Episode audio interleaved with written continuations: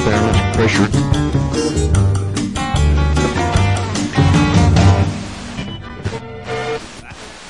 come to you, and oh God, knowing that thou art our only King. Hello, this is Mike Levin, and this is Swampcast. It's January 29th, I believe. Yeah, it's January 29th, Monday, and our guest today is Tim Westergren of Pandora. Hi, Tim. Good morning. How are you? I'm doing great, thanks.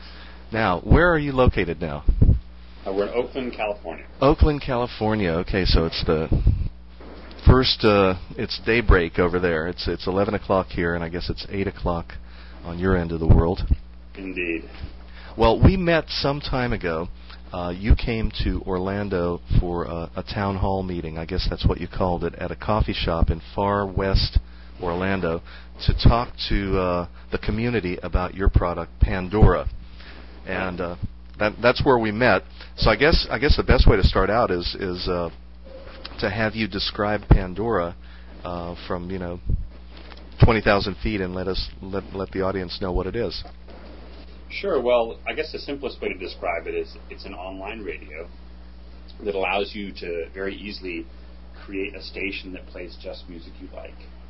And it does that by relying on something called the Music Genome Project, which Right. is um, an enormous collection of songs uh, that ha- have each been musicologically analyzed by a trained musician along hundreds of musical attributes, kind of like musical DNA.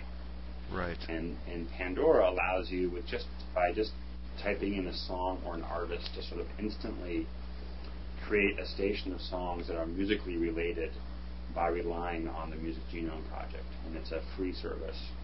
Okay. Well, when I first heard about it, um, I you know I was intrigued, but I was um even though I'm a, I'm a technical guy and a you know developer, um, I I was a little bit apprehensive. My friend uh, Jim Moore told me about it, and I thought, gee, you know, how does this work? So I went to Pandora.com, and basically the way you do it is you create an account for yourself, and then it says let's create a radio station for you. Tell us a little bit about what kind of music you like. Now, that's the part that I didn't really understand until I actually saw the interface on the web. Yeah. It's, one- it's one of those things that's hard to really explain until you try it, unfortunately. Know? and then it was so simple because you know I uh, the first the first artist that came to mind for me was Stephen Stills. Uh-huh. So I I typed in Stephen Stills, and um, I created my Stephen Stills station. And it said, well, now what we're going to do is start playing music like Stephen Stills. Right. And then beneath it, it said, click here to explain why we're not we're not going to play Stephen Stills. Which I didn't I didn't do that right away because I thought, hmm, I don't understand that. But it's it started playing music, and the music was similar to Stephen Stills' music. Mhm. And after each song was played, I was prompted to give it a thumbs up or a thumbs down uh, as to whether or not I like I liked the song. And I guess the idea is to accumulate those preferences, and uh, that's part of those 400 genomes that you were talking about, those 400 music attributes. Right.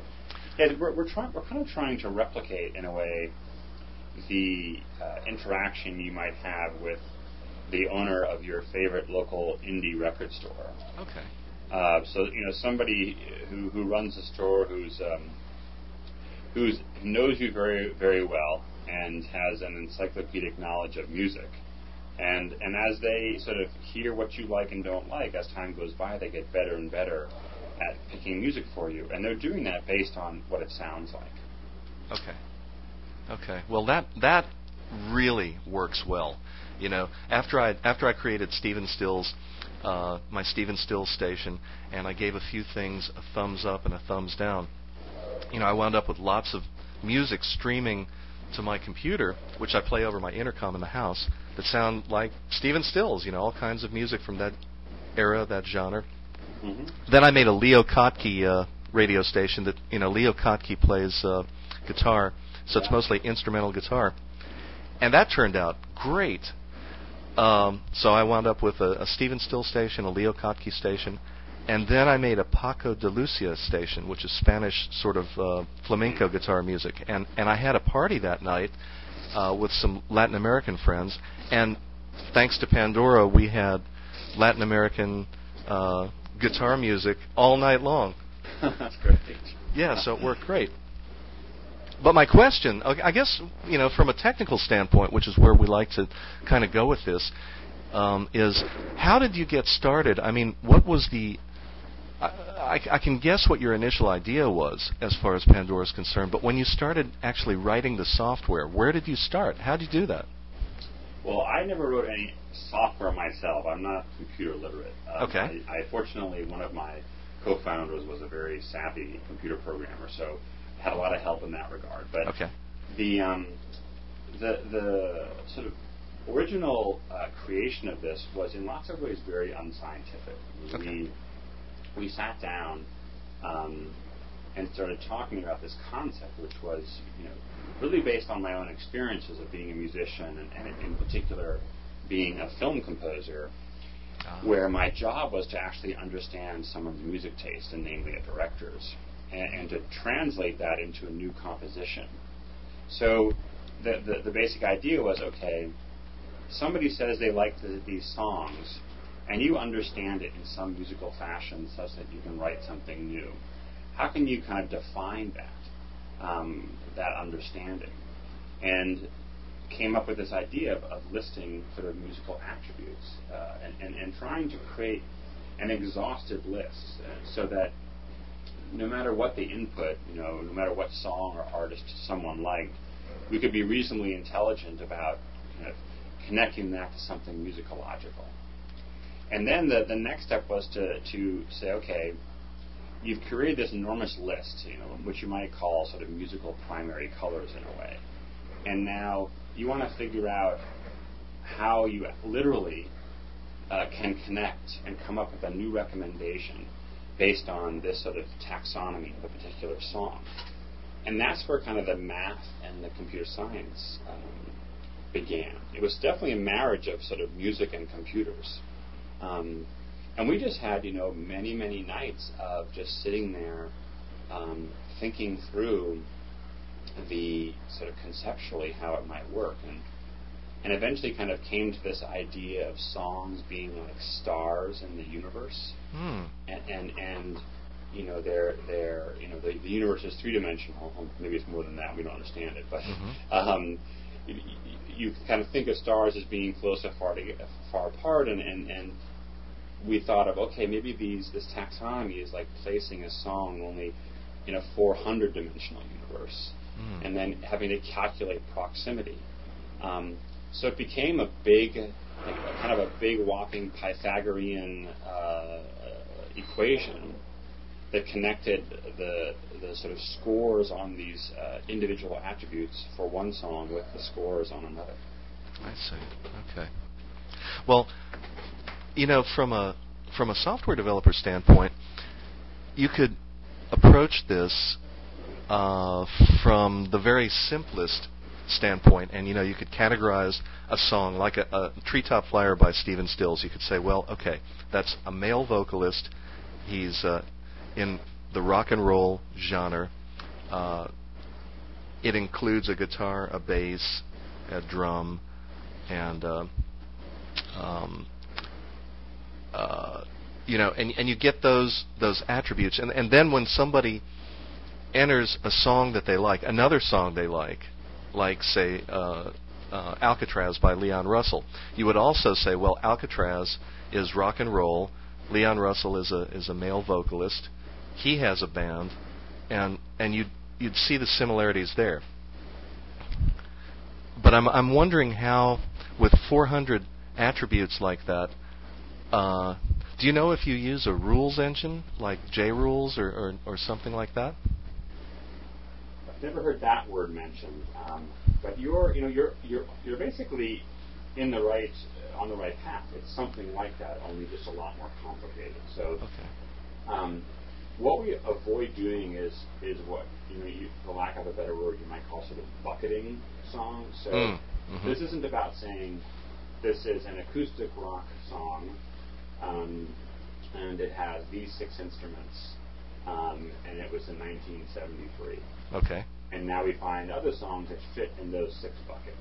It's it's not like that. That's kind of matching songs. Mm-hmm. Um, what we actually do is take these hundreds of attributes, and they're all scored by musicians on a sort of linear measurement.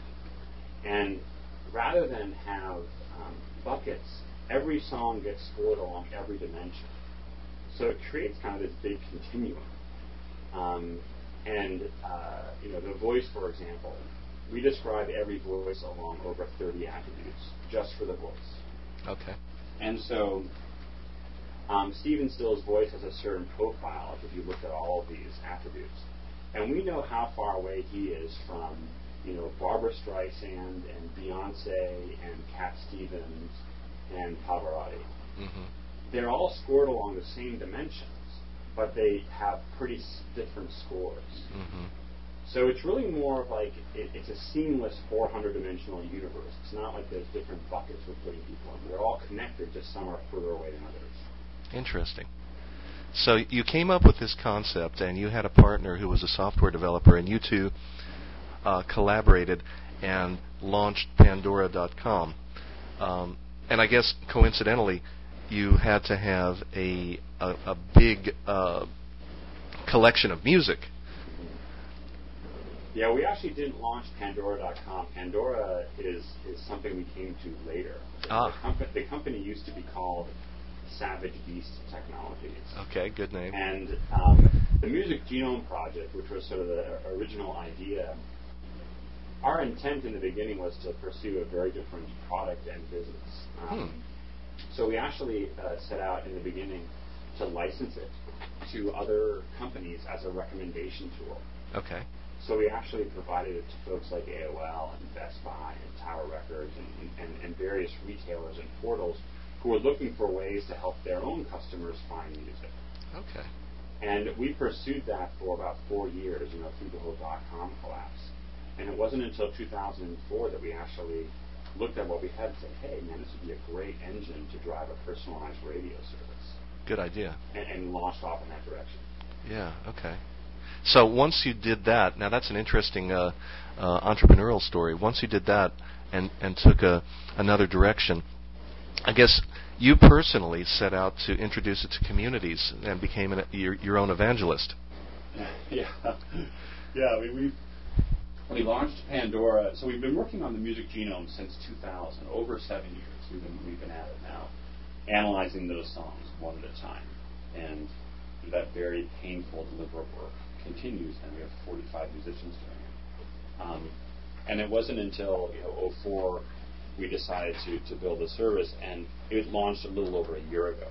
Right. So this last year, like you said, has been a real uh, you know year of spreading the word. Um, and one of the ways um, I've wound up doing that is, is literally traveling all over the country. That must be a lot of fun. Yeah, it's it's a blast. Yeah. It's it's a very it's a great experience. Yeah. Well, it's been it's been a welcome addition to my uh, computer uh, uh, favorites, and I find myself, uh, you know, tuning into my Pandora favorite, my Pandora stations, and and and also sending those stations to other folks uh, Right. to to let them hear, you know, how my my Stephen Stills radio station has evolved. Great, that's great. Yeah.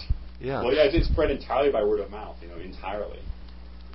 So I, I remember one big question that came up in that town hall meeting uh, here in Orlando was, "What's your business model? How do you make money from this?" Sure. Um, well, it's an advertising supported service. So when you go to Pandora, unless you're a paid subscriber, which you have the option to do, it's $3 a month to, to use Pandora without advertising.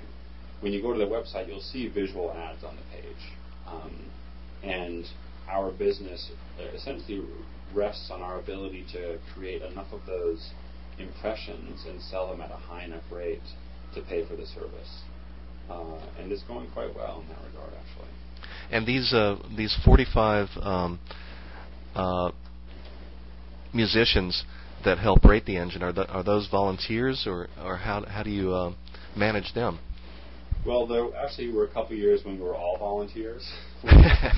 we had no money, but no, they're all paid. They're they're and they're typically you know they're very well trained musicians. So it's uh, the, the typical profile is uh, you know a four year degree in music theory and, and you know playing in at least one band and, and you know often teaching um, and uh, very active musicians and crossing all musical genres. Um, and this is their day job. And Wow. yeah, it's, it's a job I'd have happily taken back when I was in rock bands, believe me. So tell and tell us about that. You were in a rock band. What what kind of uh, what instrument did you play and what did you do? Well, I was a keyboard player. I, I, I'm a jazz trained piano player. Um, and I had sort of the typical, you know, indie rock musician life for a long time, trying to, to, you know, make records and get discovered and and do that whole dance. Um, and that's really, you know, for me, one of the biggest motivations for founding the company was to uh, find a way for those artists to get heard. Um, Cool. And, and to create a service that would sort of um, surface some of this just fabulous indie music that, for the most part, comes and goes in obscurity. Yeah, well, that's that's really that's really cool. Well, one of um, one of our uh, real loves here at Swampcast is is Web 2.0, and the way um, Web 2.0 is defined really is um, it's it's like a an outgrowth of the original web uh, that involves a lot of social networking and um, websites that grow over time, and and this, although and this website is, is a real good example of a Web 2.0 website because as you use it, it grows and it and and you can share aspects of this website with your friends and uh, and it becomes a, a, a community thing. Yeah, well, you know, it's funny. Um, I wouldn't say that that my um, vision for this was was ever really Web two. This is what has become Web 2.0. This idea, sort of um, uh, social networking and so on. But you know, as I think about how, what's how, you know the implementation, the sort of the final landing uh, place for us with this radio product. One way to look at what we've done is we've um, we've spent an enormous amount of time d- doing the opposite of Web 2.0, which is you know a group of experts in our offices analyzing music along you know, deter- you know a preset collection of attributes and trained to all do it the same way, hmm which is very un Web 2.0 hmm and and and and and create this enormous sort of ca- uh, collection, this curated collection, and and yet all of that work, what it ends up doing is it allows someone to completely take hold of the listening experience for themselves. So, kind of ironically, it's an expert system whose eventual sort of implementation is one is totally user controlled. You know, it's it's it's in some ways it's a very passive service. You know, it it makes this wealth of knowledge available, hopefully in a simple interface for someone to kind of say, okay, I'll grab the controls now. You know, I'm going to turn this radio into just what I want it to be. Interesting. And I, don't- Yeah. I, don't- I wouldn't say that was at all our paradigm when we did this. You know. Well, when you first started um, Pandora, uh, can you tell us anything about what the, uh, the the the system and software architecture was at that point, or were you connected with that yourself? About the most I can say is it was designed to be vertically and horizontally scalable. Good, good. did, that, did that sound good? yeah, that sounds great. um, it's um, you know, I, I it's I really don't. I'm not very facile with the actual technology itself. Um, uh, we, we we worked in various sort of open source um, platforms for a while. It's all Pandora itself is on Laszlo. That's the Mhm. front end for Mhm. it. Um, and it runs in a browser, so there's no software you need to download. And, and, and our, you know, the guidelines for Pandora were to make it easy, easy, easy. You know, so no software download, no nothing to install.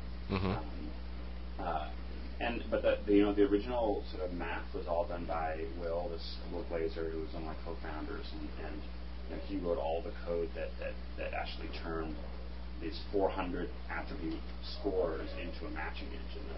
Um, so it was all sort of in-house. hmm Okay. And um, has has the uh, has it changed over time, or did you you know you, you said scalable? Um, have you had to make any changes to scale the uh, the site? I know they've they've um, bounced around a couple of different database architectures. Okay. Um, I'm not sure what they're using now, Mhm. um, but uh, the nice thing about this is it's all designed to scale so that as we add more users, we just add more hardware.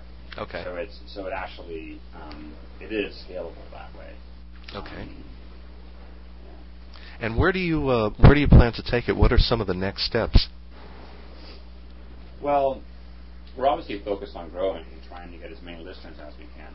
Um, and I think there's you know a couple different ways to think about the future. One- One is is in terms of our, sort of our, ideals for the company. We want to you know create a musician's middle class.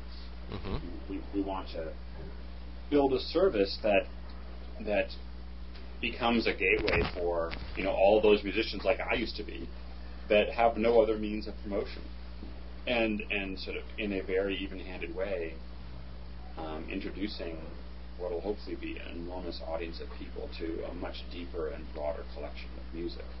Um, and so I hope that is something that we achieve. And, and of course, if we do that, what we're also doing is making a lot of music listeners happy. And, and that is, you know, very rewarding for us. Yeah, yeah. Well, I've noticed that. I mean, as I listen to my Leo Kottke radio station, I hear Leo Kottke from time to time, and uh, and then I hear some artists that I'd never heard of, and um, and I think Pandora gives you the option to purchase that music if you'd like, um, and and make notes about it. Now, what's the what's the explanation? I, I never did quite get straight on this. Why, when you sign up for something like uh, Leo Kottke Radio, do not initially hear Leo Kottke music? Well, you will hear him, um, but we're limited in how often you can hear him. So Okay. you can only hear a maximum of four songs by uh, one artist in a three-hour period. Um, Say say that again. You chopped up a little bit. so you can only you can only hear a maximum of four songs by a single artist within a three-hour period. Okay. So you'll hear him sprinkled in there, but not that often, and also not predictably. So we're not able to play him at the same spot or always in the beginning. Interesting. Are, that's all part of the constraints imposed by the, the Digital Millennium Copyright Act, which is the licensing structure that we operate under. The DMCA. Exactly. Yeah. So how do you feel about that? Are you are are you happy with uh, the uh, the act itself, or do you find it uh, constraining? Well, it's hugely convenient in that you can sign one license and have the right to do to play a huge range of music. That Mhm. in, in and of itself is an enormous advantage um, over, let's say, you know, uh, Europe or other parts of the globe where there's no statutory uh, compulsory license like that, and you have to get individual agreements with every record label. Mm-hmm. Um, and that's that's very difficult, you know, on a small company. Mm-hmm. Now, what have you found as you as you um, went across the country and you met various communities? Uh, uh, you know, you came to Orlando and you met folks here in the swamp and got some feedback Mhm. on on Pandora. How are people accepting uh, accepting Pandora and listening to music on the web? Maybe a, a lower bit rate of uh, fidelity than they than they might be used to. Um, those sorts of things. Well, it's been the, the feedback at those town halls has been extraordinary. Uh, the, to some extent, we're you know the people who come are the ones who tend to like it. That's why they're there. Um, but I'm struck by the diversity of people that show up, you know, in age and in background, and Mhm. the sort of, but the the, the the universality of their affection for music, and Mhm. and I think what the, the if I was to try and kind of um, uh, synopsize what I'm hearing from folks, what, what the sort of overwhelming uh, feedback I get. It's, it's the sense that people have that Pandora is reconnecting them to music.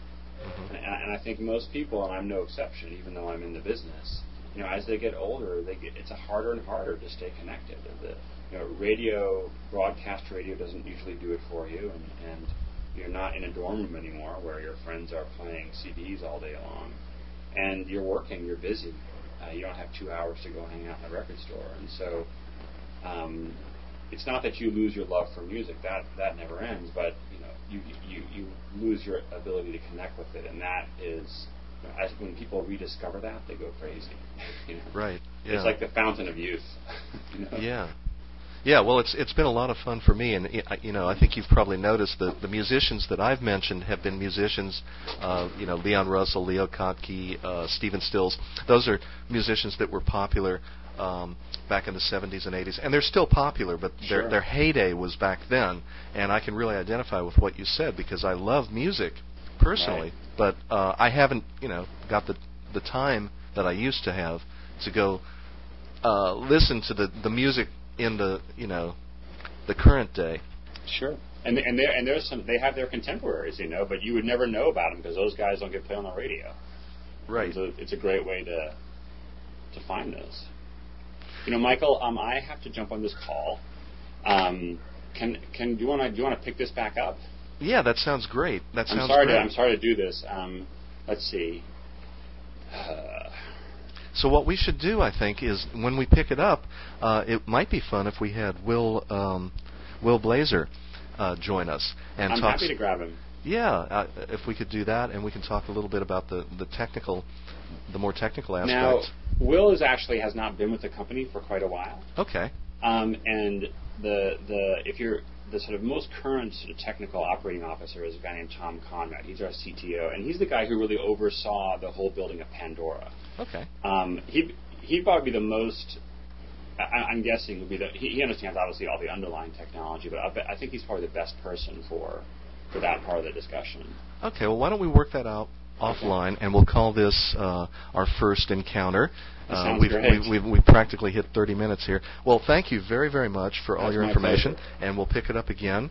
Uh, this has been Tim Westergren of uh, Pandora.com and Mike Levin of Swampcast. Thank you very much for listening. If you have any questions or comments, send me uh, an email uh, or comment on the blog. We're at www.swampcast.com, and my email address is mike at swampcast.com. Thank you very much, and we'll we'll be back soon. All right. Thanks, Michael.